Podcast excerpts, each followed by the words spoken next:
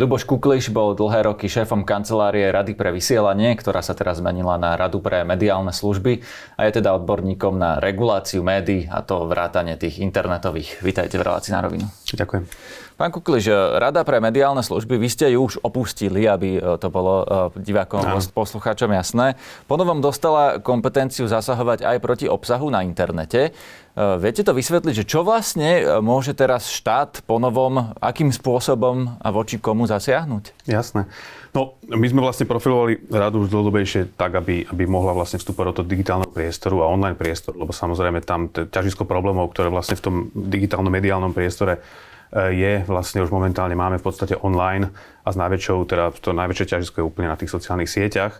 Čiže aj v rámci Európy tento, tento posun bol jednoznačný a keďže Slovensko je pomerne malý trh a aj pre tie sociálne siete pomerne nezaujímavý, tak vlastne ich vlastné pravidlá keby nestačili. Oni nedávajú toľko kapacít, ktoré by mali jednoducho na, na, na moderovanie. Áno, to je jasné. Majú jedného editora uh, vo Facebooku na slovenský obsah. Ten áno. bol aj v tomto štúdiu, hovoril, že on na tú prácu uh, nestačí. Preto sa vás pýtam, že čo môže urobiť štát? A preto bolo potrebné, aby legislatíva prišla. A keď vlastne nastúpila implementácia uh, novelizovanej smernice o audiovizuálnych mediálnych službách, tak sme s ministerstvom kultúry vlastne pristúpili k tomu, aby sme tam už dali aj, aj isté pravidlá a jednoducho nejaký rámec toho, ako majú tieto, tieto sociálne médiá u nás fungovať. Teraz treba povedať, že to, čo sa dá robiť z ústavnoprávneho hľadiska, je pomerne obmedzené. A išlo nám o to, aby sme tam vlastne dali aspoň uh, nejaké pravidlá proti tomu najzávažnejšiemu obsahu. Uh, v zákone sa to volá nelegálny obsah, a je to niečo, čo vlastne umožňuje riešiť samostatne pre každý jednotlivý členský štát a Európska únia v rámci svojej legislatívy. Čiže momentálne sú tam pravidlá, ktoré vlastne umožňujú rade rozhodnúť o tom, že nejaký obsah má takýto nelegálny charakter a vyzvať vlastne sociálnu sieť, alebo respektíve rozhodnúť o tom, že sociálna e, platforma musí taký obsah dať dole. Musí odstrániť nejaký no, obsah. Odstrániť. Skúsme si teda povedať, že čo je ten nelegálny obsah, lebo uh, určite to má nejakú právnickú definíciu, no tak uh, predpokladám, že sú to veci, ktoré sú trestné, nejaký hate speech, to, teda popieranie holokaustu a tak ďalej. Ale mňa zaujímajú napríklad aj dezinformácie, že keď tam niekto šíri vyslovené klamstvo, ktoré síce nie je v trestnom zákone napísané, že e, je teda trestateľné e, nejakým odňatím slobody alebo niečím podobným, tak e, môže štát nariadiť napríklad Facebooku, aby stiahol klamstvo? Nemôže, pokiaľ je to v úvodzovkách jednoduchá dezinformácia, že na to nie je naviazané nieč, niečo iné, napríklad nejaký hate speech, teda nejaký nenávistný prejav v tej trestnoprávnej rovine. Teraz ten, ten nelegálny obsah, tak ako je definovaný v tom zákone, on vlastne kopíruje naše trestné právo. On je tu urobené tak, že niektoré z trestných činov, ich vlastne e, objektívne prejavenie sa e, v tom digitálnom priestore, na priestore napríklad tej sociálnej siete, e, má, môže mať povahu nelegálneho obsahu a vtedy o tom, či je to teda ten nelegálny obsah, rozhoduje rada a nastupuje teda ten proces, že môže vyzvať tú sociálnu sieť, aby taký obsah dali dole. Už, už sme spomenuli tie nenávisné prejavy. Samozrejme, tiež nie každá forma nenávisného prejavu, ale tá, ktorá má ten trestnoprávny charakter. Potom je to, ja neviem, detská pornografia, napríklad trest, e, teroristické činy a podobne. Čiže to, to, to je to čo, je to, čo má ten trestnoprávny charakter, to, čo je považované v, v rámci zákona o mediálnych službách za nelegálny obsah. Dobre, na čo ste zastavím. sa pýtali, a ja Dobre, by som plynule prešiel. Ešte, ešte dopovedzte, potom ja vám no, ja som, áno, chcel som sa prejsť k tomu, že teraz samozrejme existuje závadný obsah alebo škodlivý obsah, ktorý jednoducho nedosahuje úroveň toho nelegálneho obsahu. Na to ten zákon myslí tiež, ale jednoducho e, nedáva tam pevné pravidlá, ktoré by takýmto spôsobom vlastne umožnili prikázať tie sociálne platformy, aby taký obsah dala dole. Ale myslí na to, že, e, že tie platformy majú svoje vlastné pravidlá. A dáva rade možnosť, aby spolupracovala s týmito platformami na uplatňovaní tých pravidiel na území Slovenska. To je zase spôsobené tým, ako som už spomínal, že jednoducho tie kapacity, ktoré oni vyraďujú na, na Slovensko, sú relatívne malé to, čo je na, oni samozrejme nezverejňujú, koľko ľudí vlastne moderuje ten obsah. Vy čo ste spomínali, eh, človeka, ktorý vlastne fact-checkuje tie, tie informácie, ktoré vlastne, to, to, to, je jedna činnosť. A druhá je vlastne moderovanie celého toho obsahu a porovnávanie toho obsahu s pravidlami, ktoré tá, tá, tá sociálna sieť vlastne má. A na toto sme vlastne tam dali tie pravidlá, ktoré umožňujú rade upozorňovať platformu, že tu niekto porušuje vaše vlastné pravidlá, mali by sa tomu začať venovať cez e, prízmu toho, že je tam e, ten proces ohľadne toho nelegálneho obsahu, v konečnom dôsledku, kde môže nastúpiť aj sankcia, finančná sankcia pre tú platformu, tak e, to je vlastne dizajnované takým spôsobom, aby jednoducho tie platformy si začali všímať. Ten celý, vlastne ten, ten, celý ten rámec, ktorý tam je upravený, je tam aj na to, aby tie platformy jednoducho pochopili, že musia sa s tým Slovenskom zaoberať, napriek tomu, že ide o malý trh a pre nich relatívne nezaujímavý. A samozrejme, ono to už takým spôsobom, že očakáva ako keby, že príde DSA, Digital Services Act, teda, teda e, nariadenie o digitálnych službách, ktoré pomôže zase ďalej. Ale ano, keďže... tomu sa dostaneme neskôr. Dostaneme ešte pri okay. tomto, aby si vedel konkrétny užívateľ Facebooku alebo YouTube napríklad e, predstaviť, že nahlásim nejaký príspevok, lebo sa mi zdá, že je nenávisný, e, ja neviem, voči nejakej skupine, skupine obyvateľov, mohlo by to spadať aj pod trestný zákon a Facebook mi odpíše, že ten obsah je v poriadku, že ho vlastne neodstránil tak sa mám obrátiť na Radu pre mediálne služby, ktorá to bude ďalej riešiť? Áno, áno. je možné podať stiažnosť na Radu pre mediálne služby a tam má popísaný proces, akým to má riešiť. Dokonca je to upravené takým spôsobom, že vy máte právo sa objaviť, o, o, obrátiť na tú radu až v momente, keď ste sa obrátili na tú platformu samotnú. Je to tam dané tam z jednoducho prakticky. Čiže mám si spraviť screenshot, že tá platforma áno. mi odpísala, že jednoducho nevyriešia to? Alebo preposlať ten e-mail, alebo jednoducho akýmkoľvek spôsobom, ako preukázať, že, že už ste vlastne vyzvali tú platformu. Je tam samozrejme možnosť výnimky, keď ide o na, naozaj závažnú záležitosť, že tá rada sa tým môže zaoberať aj, aj samostatne, bez ohľadu na to, že či, či bolo teda oslovená aj tá platforma predtým, ale je tam daný tento, tento akože procesný prvok kvôli tomu, že samozrejme nikto nevedel odhadnúť, koľko takýchto stiažností môže byť. A mohlo by sa samozrejme stať, že jednoducho tá rada bude zahltená a nebude sa môcť venovať ničomu inému, iba uh, nejakú no, Rozumiem, áno, to hrozí asi aj tak, ale skúsme ešte teda ísť do tej praktickej roviny, že uh, pošlem teda Rade pre mediálne služby, čo je slovenský štátny orgán, túto svoju výhradu, že Facebook mi nevyhovel uh, mojej stiažnosti. Aká je záruka, že Facebook vyhovie tej uh, štátnej Rady pre mediálne služby? No, záruka nie je, ale samozrejme je tam e, tá možnosť vlastne sankcionovať Facebook. Čiže je tam, je tam možnosť e, dať finančnú sankciu Facebooku. E, tým pádom už samozrejme, e, jednak už len to, že sa dostávame do právneho procesu, ktorý dovtedy nebol možný. My sme tu nemali žiadne pravidlo, kde by ste mohli vlastne e, nas, začať nejaký právny proces so spoločnosťou ako takou. Doteraz vlastne sa vždy mohol byť postihovaný iba ten užívateľ, ktorý niečo takéto uploadol na ten, na, na ten internet. Čiže Slovensko teraz po novom môže pokutovať Facebook? Áno keď ide o otázku nelegálneho obsahu, tak áno. No a ak ide o nejakú dezinformáciu, to sa už posúvame ďalej e, v tej téme, Presne. tak e, tá rada rovnako nemá vlastne e, možnosť automaticky nariadiť Facebooku, aby to odstránil, ale môže upozorniť Facebook. A môže. v takomto prípade, keď už teda nejde o nelegálny obsah, nejaký terorizmus alebo niečo postihnutelné v trestnom zákone, tak tam potom tá sankcia chýba, čiže už Slovensko nevie donútiť Facebook, aby odstránil dezinformáciu. Ano. Ono, v našom zákone to dizajnujeme takto z viacerých dôvodov. Jeden je ten, že vlastne e, mal prísť e, ten, e, to nariadenie o digitálnych službách ktoré vlastne my musíme rešpektovať a nemôžeme vlastne upravovať naše pravidlá, ktoré by išli za hranicu toho, čo upravuje vlastne nariadenie o digitálnych službách. To je jedna vec.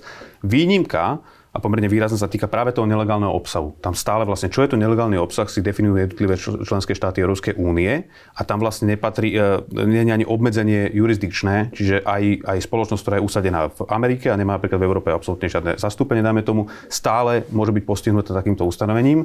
Samozrejme, tie najväčšie služby v Európe sú, sú usadené väčšinou v Írsku ale stále Slovensko môže autonómne bez ohľadu na to, že írsky regulátor tam funguje a dohliada na tieto služby, môže stále, čo sa týka nelegálneho obsahu, ísť priamo k tým službám a teoreticky aj sankcionovať. No a keď Toto... si povieme, e, keď na Slovensku napríklad zákonodarca, poslanci parlamentu by povedali, že dezinformácia je nelegálny obsah, tak až vtedy by sme mohli postihovať Facebook za dezinformácie. Ale to zatiaľ nie je realita. Tak toto to, zatiaľ nie, to nie je. To nie je realita. Druhá vec je samozrejme, že treba brať ohľad aj na vlastne celý právny európsky rámec. Čiže opäť zase máme tu, jednak máme našu ústavu, ale máme chartu základných práv Európskej únie, ktoré dávajú isté limity, hlavne čo sa týka obmedzení v ohľadom, z tohto pohľadu hlavne čo sa týka obmedzení ohľadom slobody prejavu. Čiže aj takáto úprava trestného činu musím samozrejme myslieť na všetky tieto limity a musí mať akože, e, musí byť dostatočne určitá, dajme tomu, a musí aj tá závažnosť toho, toho porušenia, o ktoré má ísť, musí zodpovedať tomu, aby to mohol byť považované za trestný čin.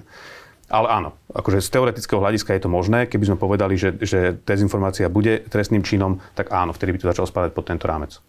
Často sa hovorí o tom, že dezinformácie šíria aj samotní politici.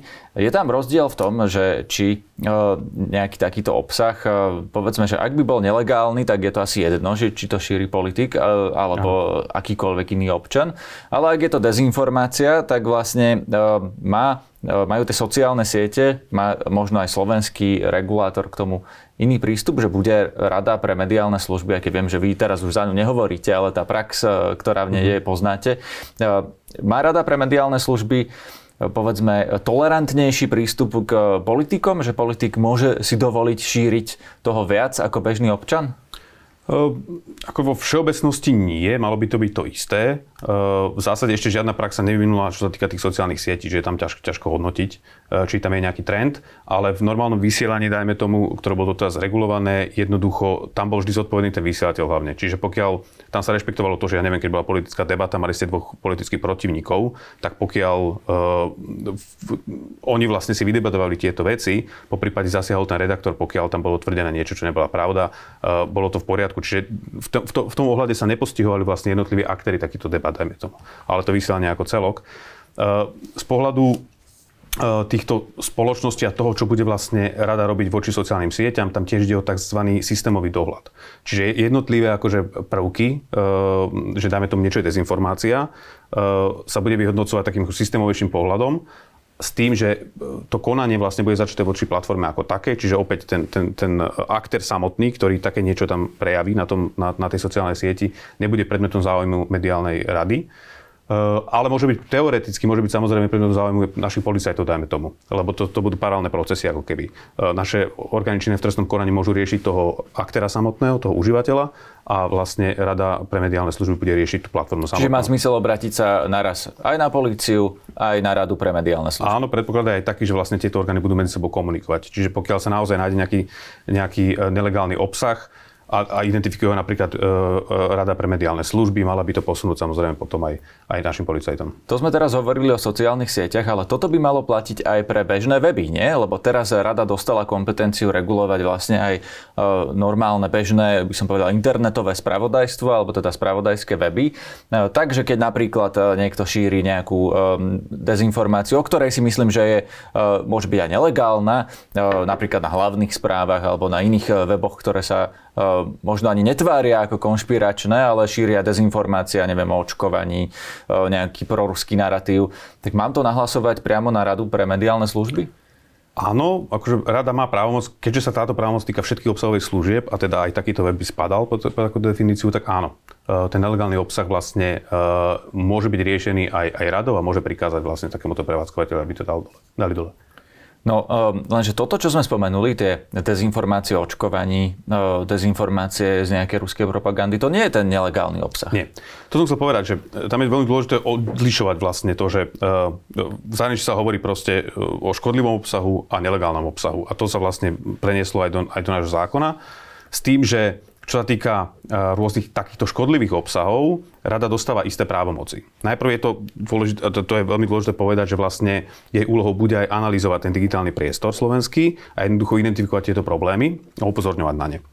Čo je vždy vlastne prvý krok k tomu, aby, aby sa mohlo nájsť nejaké, nejaké reálne riešenie. To teraz vlastne žiadny štátny orgán e, takéto informácie u seba e, nejakým spôsobom nezbieral, čiže aj potom t- t- všetky následné kroky vlastne tým trpeli. Čiže toto teraz rada dostala. Druhá vec, ako som spomenul, že rada môže vlastne ovplyvňovať uplatňovanie vlastných pravidel týchto platform na Slovensku. A to je opäť dôležitý krok. My sme to robili aj predtým, my sme komunikovali so všetkými platformami, ale je rozdiel, či to máte normálne v zákone je to ako jasná právomoc, alebo to robíte v podstate v takej nejakej metaprávnej rovine. Čiže toto je veľmi dôležité tiež, že sa deje.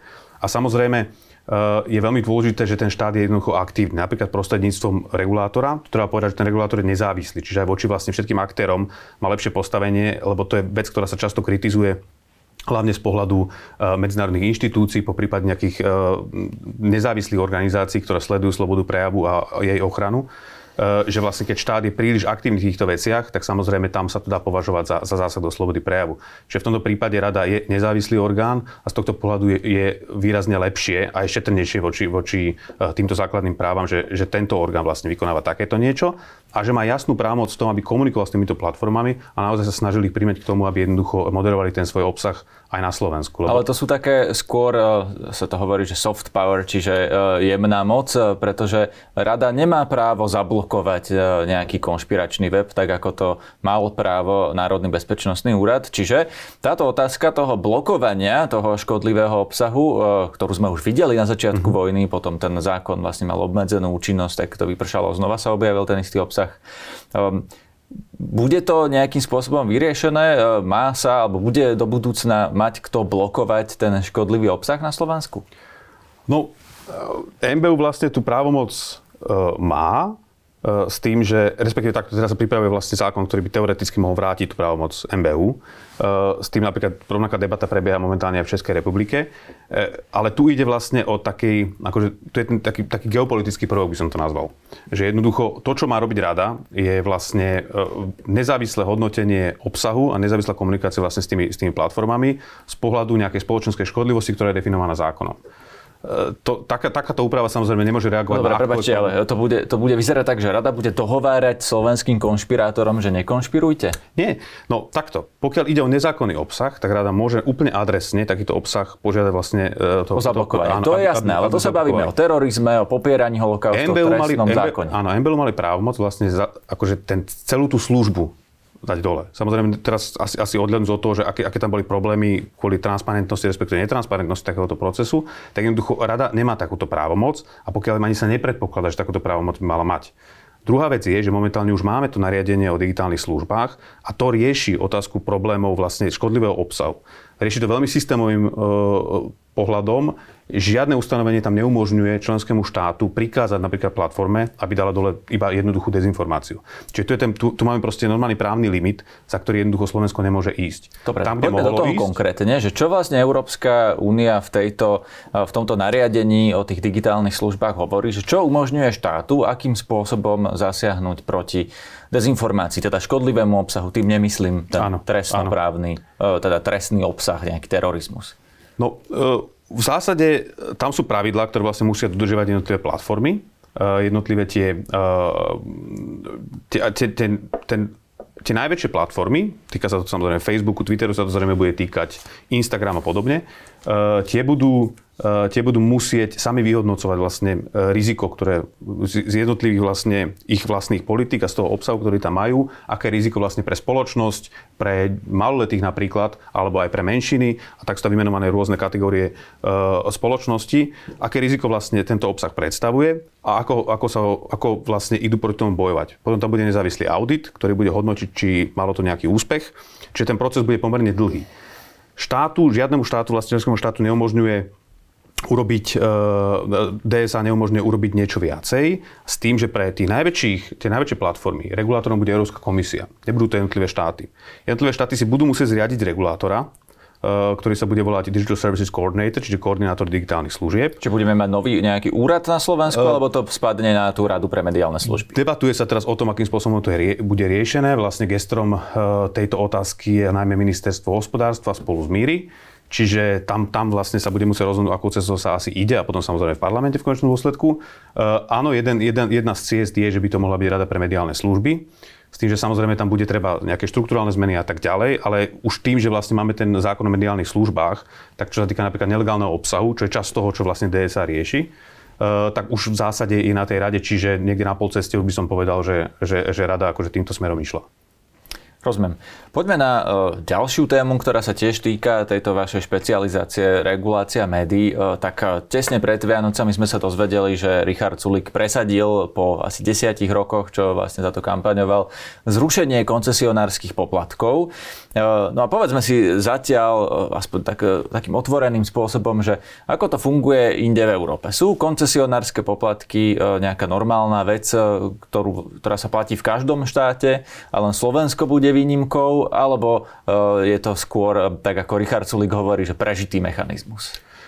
Tak je to tak pol na pol, by som povedal, v rámci Európy. Uh, tie uh, také naj, najväčšie západné štáty v zásade ešte nejaký, nejakú formu koncesionárskych poplatkov majú. Francúzsko pomerne nedávno zrušilo vlastne koncesionárske poplatky. Uh, potom sú také rôzne iné mechanizmy. Uh, na severe napríklad Švédsko, Fínsko majú takú akože špeciálnu daň, by som to nazval, ktorá sa oddeluje od ostatných daní a ktorá vlastne, e, či, čím je vlastne financovaný e, verejnoprávny, verejnoprávne médiá, už teraz sú to verejnoprávne médiá, už to nie je iba vysielateľ. Západ, teda krajiny východnej Európy často vlastne financujú priamo z rozpočtu. Čiže niečo, niečo na ten spôsob asi ako je navrhované tu teraz, v tej novej no, forme. Tu sa práve hovorí o tom, že ak je verejnoprávna televízia, teda aj rozhlas, my, máme, my to máme v jednom balíku, financovaný alebo financované z zo štátneho rozpočtu, tak potom je to inštitúcia, ktorá je závislá od politikov a už nie je verejnoprávna, ale skôr štátna, pretože ten e, riaditeľ RTVS musí každý rok vlastne od aktuálnej vlády si pýtať rozpočet a závisí to od politického rozhodnutia tej konkrétnej súčasnej vlády, že či vlastne ten riaditeľ bude mať peniaze na bežný chod alebo na aj nejaký rozvoj, alebo vlastne bude mať okresaný rozpočet. Čiže on má ako keby motiváciu vyhovieť e, každej aktuálnej vláde. Keď vo Francúzsku zrušili koncesionárske poplatky, toto sa nestalo? Uh, Popravde nepoznám tú debatu úplne, úplne do detailu, tú francúzsku, čiže neviem povedať, ale akože to riziko tu samozrejme je. Uh, ja niekde som bol citovaný, že som povedal, že, že vlastne týmto zrušením koncesionárskych poplatkov sa, sa vlastne verejnoprávni vysielateľ alebo verejnoprávne médiá stavajú štátnymi. To nie je úplne pravda. Ja som to ani nepovedal, to bola nejaká zlá citácia, lebo si myslím, že jednoducho existujú aj iné mechanizmy, ako to spraviť. Ale samozrejme to riziko, keď to vlastne hodíte na ten štátny rozpočet a to, že vlastne aj keď, aj keď sa snažíte vlastne vytvoriť nejaké mechanizmy oddelené od politiky, stále tam bude nastupovať nejaké, ten administratívne, roz, nejaké administratívne rozhodnutie, kde jednoducho tie peniaze budú musieť byť poslané. Ktoré je závislé na politikoch, ktoré, lebo áno, minister môže, financí drží kasu. Čiže stále, stále je tam nejaké to prepojenie a to riziko tu jednoducho je. Čiže z tohto pohľadu, keď sa pozrieme na tú, na tú nezávislosť toho, toho média, je vždy lepšie, keď jednoducho tie peniaze sú úplne nejakým mechanizmom oddelené. Čiže zrušenie koncesionárskych poplatkov oslabuje nezávislosť RTVS? Uh, bez ďalšieho áno. Myslím si, že pokiaľ tro, ako veľmi nešťastné podľa mňa, že neprebehla žiadna debata k tomu, že to bolo vlastne veľmi rýchle. Uh, lebo ja si viem predstaviť mechanizmus, kedy by jednoducho by to neboli koncesionárske poplatky, ale keby to bol proste, uh, možno by to bolo robené nejakým, nejakým mechanizmom, ktorý súvisí so štátnym rozpočtom a jednoducho by tam boli garancie, ktoré by zabezpečovali to, že jednoducho sa nemôže na tie peniaze siahnuť z pohľadu politikov, alebo proste ne, nebude, nebude možné nejak uh, neposlať peniaze tomu verejnoprávnemu Napríklad médiu. čo? Uh, ja neviem, nejaký povedzme v ústave, že by to bolo garantované, alebo akým spôsobom sa to vôbec dá, tak aby to nemohla tá aktuálna väčšina e, v parlamente zmeniť? Tak určite, že keby to bol nejaký ústavný zákon, tak by to bolo lepšie. E, zároveň e, vlastne by tam mal byť nejaký mechanizmus, počul som, že teoreticky bolo možné akože nejaký, nejaká hrozba sankcie vlastne pre to ministerstvo alebo konkurentne tých pracovníkov, ktorí by mali vlastne tie peniaze administratívnym spôsobom, nejakým spôsobom akože, posielať tomu médiu a podobne. Uh, áno, proste nejaký mechanizmus, ktorý by tomuto zamedzil, ale samozrejme tam je akože dôležité, jedna vec je nezávislosť toho média, druhá vec je nejaké akože, uh, finančné zabezpečenie toho, čo má robiť. Lebo aj teraz na Slovensku vlastne vidíme, že proste uh, tie koncertové poplatky uh, financujú naozaj iba časť toho, čo vlastne ten Áno, Fišok je zmluva so štátom, čiže už doteraz to bolo tak, že ten riaditeľ RTVS vlastne mal uh, vždy pred rokovaním rozpočte motivácie povedzme to tak, nenahnevať príliš tú aktuálnu vládu, ktorákoľvek teda doterajšia to bola. Čiže, Aký ja... ešte existuje mechanizmus okrem tohto? A teraz myslím, jednak ten finančný, že čo sa s tými peniazmi vôbec ešte dá urobiť tak, aby to o tom nerozhodoval každý rok minister financí.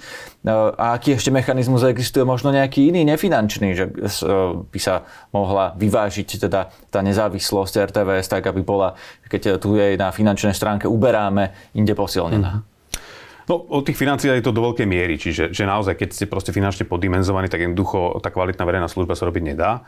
Čiže, čiže tam, e, mne, mne najviac akože na tomto celom zásade prekáža to, že nebola žiadna debata a že sa vlastne bavíme ako keby iba o tých koncesionárskych poplatkoch a boli proste okamžite zrušené. Podľa mňa aj keby mali byť zrušené koncesionárske poplatky, tak stále tá debata mala obsahovať aj to, čo ďalej s tým médium. No, e, preto ste tu. Uh, tie poplatky majú byť zrušené, ak sa nemýlim, v polovici roka od mm-hmm. júna od júla, tak nejako.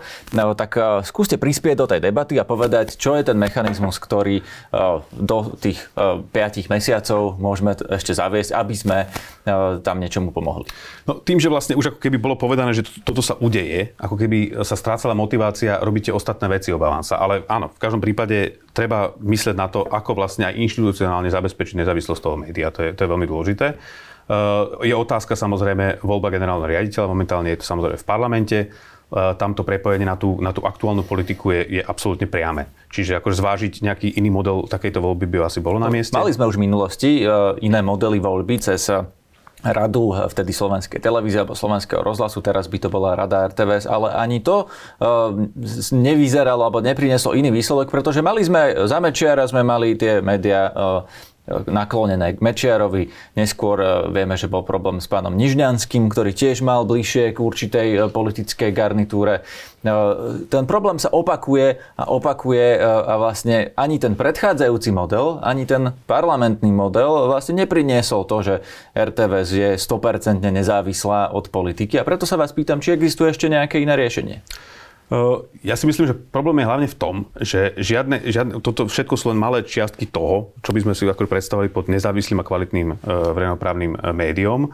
Čiže tieto veci proste musia ísť ruka v ruke. Napríklad tá dôvera voči tomu verejnoprávnom médiu je pomerne slabá na Slovensku, ale je to spôsobené aj tým obsahom, ktorý tam je, ktorý, ten obsah je zase spôsobený tým, ako je podimenzované finančne. Čiže to, to je, toto je proste začarovaný kruh, ktorý treba nejakým spôsobom začať riešiť. Čiže to je, pre, preto, preto hovorím o tom, že tá debata nemala začať iba koncertskými poplatkami, ale c, c, proste mala sa viesť naozaj o všetkých týchto čiastkových, čiastkových veciach, lebo tam treba zabezpečiť aj to, aby pro jednoducho aj to, bol, to, to, čo sa vlastne deje a to, čo e, je ten obsah, ktorý produkuje verejnoprávny vysiel, bol naozaj verejnoprávne. Máme tam problém s tým, že sú tam niektorí redaktori, ktorí napríklad nemajú problém šíriť dezinformácie a podobne. A to sú veci, ktoré jednoducho tá spoločnosť naozaj potrebuje mať vyriešené, lebo hlavne e, v situácii, kedy, kedy to tie informácie a ten, ten, tá produkcia tých informácií je extrémne fragmentovaná, kedy vlastne uh, má ten divák alebo, alebo užívateľ jednotlivých uh, služieb veľký problém rozoznať e, pravdivú informáciu od nepravdivej, rozoznať jednotlivé zdroje, že ktorý je kvalitný a ktorý je nekvalitný. Tak v takomto prostredí jednoducho niečo ako verejnoprávne médium potrebujete. Potrebujete mať naozaj kvalitné a preto tá debata mala začať o mnoho skôr a úplne iným spôsobom. Samozrejme, financovanie je veľmi dôležité, ale nezačať len tým, že vlastne e, spôsobom toho financovania. Skôr sa bavíme o tom, že ako, ako dosiahnuť to, aby, aby to financovanie bolo v adekvátnej výške potom sa podľa mňa bavíme o tom, akým spôsobom to dosiahnuť a či je lepšie to mať, pokračovať v konciliácii poplatkoch alebo to robiť špeciálnou daňou alebo niečo podobné. Keby ste mali poradiť vláde, a to je posledná otázka k tejto téme, e, že akým spôsobom, akým opatrením, akým nastavením e, zákona e, by mali dosiahnuť to, o čom vy hovoríte, že teda bude tá RTVS nezávislejšia, možno kvalitnejšia. Čo by ste im poradili? Akým jedným opatrením E, okrem tých koncesionárskych poplatkov, lebo to ano. vidíme, že to padá, e, že Eduard Heger vyhovel Richardovi Sulíkovi, lebo ho potreboval na niečo, e, na podporu štátneho rozpočtu, tak akým spôsobom má Heger zároveň vyhovieť Sulíkovi a zrušiť koncesionárske poplatky a zároveň zachrániť nezávislosť RTVS? No, neexistuje proste, to je ten problém. Neexistuje jedno jediné opatrenie, ktoré by to celé vyriešilo. Keď už teda ideme rušiť koncesionárske poplatky a ideme uh, zavádzať nejaký nový mechanizmus, jednoducho ten mechanizmus musí byť napísa- napísa- napísaný takým spôsobom, aby zohľadňoval valorizáciu, aby, aby tých peňazí bolo dosť, to je, to je ďalšia vec. Uh, treba zabezpečiť to, aby jednoducho sa nemohlo stať ani administratívnym nejakým opatrením, že jednoducho tie peniaze nebudú, zase, že môžu byť blokované a môže tam byť dávané nejaké podmienky, ktoré proste idú nad rámec zákona. Eh, keď sa bavíme o voľbe generálneho riaditeľa, možno treba zvážiť, či naozaj to nepreniesť zase na úroveň rady RTVS, ale zase zvážiť, ako je volená rada RTVS, ako sú vybraní tí ľudia, ktorí tam sú napríklad. To je zase dôležité, lebo samozrejme tí, ktorí, tí volitelia musia tiež mať nejaké kvalitatívne predpoklady, ktoré vlastne zabezpečia to, že eh, ten generálny riaditeľ v konečnom dôsledku môže byť kvalitný a nezávislý eh, človek. Aká je podľa vás Natália Milanová ministerka kultúry? Ehm, ja si myslím, že pani ministerka to mala pomerne ťažké v tej, v tej uh, politickej uh, situácii a atmosfére a že ministerstvo kultúry jednoducho nemá uh, takú pozíciu, alebo celkovo kultúra nemá takú pozíciu vlastne v rámci teda dnešnej politiky. Čiže to bolo veľmi ťažké. Čo môžem hodnotiť z môjho pohľadu, je vlastne ten zákon o mediálnych službách, napríklad naša spolupráca v tomto smere. Tam môžem povedať, že ministerstvo kultúry zohralo výrazne pozitívnu úlohu a to, že si vlastne uvedomili kolegovia z ministerstva, že naozaj treba ísť do toho digitálu, čo nebola akože úplne jednoduchá otázka, nie každý v Európe to spravil v takomto čase, tak si myslím, že v, tom, v tomto teda akože pani ministerka zohrala veľmi pozitívnu úlohu. Samozrejme viem v iných kultúrnych politikách, že je veľká kritika na ňu, ale tam sa priznám, že uh, nepocítim takú expertízu, aby som, aby som to vedel hodnotiť. Bude sa možno skladať úradnícka vláda, vy ste vlastne celoživotný úradník, e, boli doteraz. Keby vám napríklad prezidentka ponúkla e, účasť v úradníckej vláde, zvažovali by ste to aspoň? To je... Uh, akože určite by som sa nad tým zamyslel, ale viac povedať neviem. Čiže nie je to tak, že by vás to odrádzalo a v živote by ste do toho nešli, pretože to vlastne počúvame z iných strán alebo od iných ľudí, že politika je toxická a na čo a, a tak ďalej. Akože necítim sa byť politikom ani, že by som chcel ísť do politiky. V zásade ja sa cítim v tejto oblasti naozaj odborníkom a tak by som sa profilovať aj ďalej ak môže v nejakej situácii pomôcť, tak samozrejme akože vždy proste sa pokúsim tak spraviť, ale preto hovorím, že ťažko, pokiaľ niečo nebude na stole a nebudeme sa baviť o konkrétnej situácii, tak je ťažké povedať čokoľvek viac. Rozumiem, ďakujem vám za rozhovor. Ďakujem aj ja.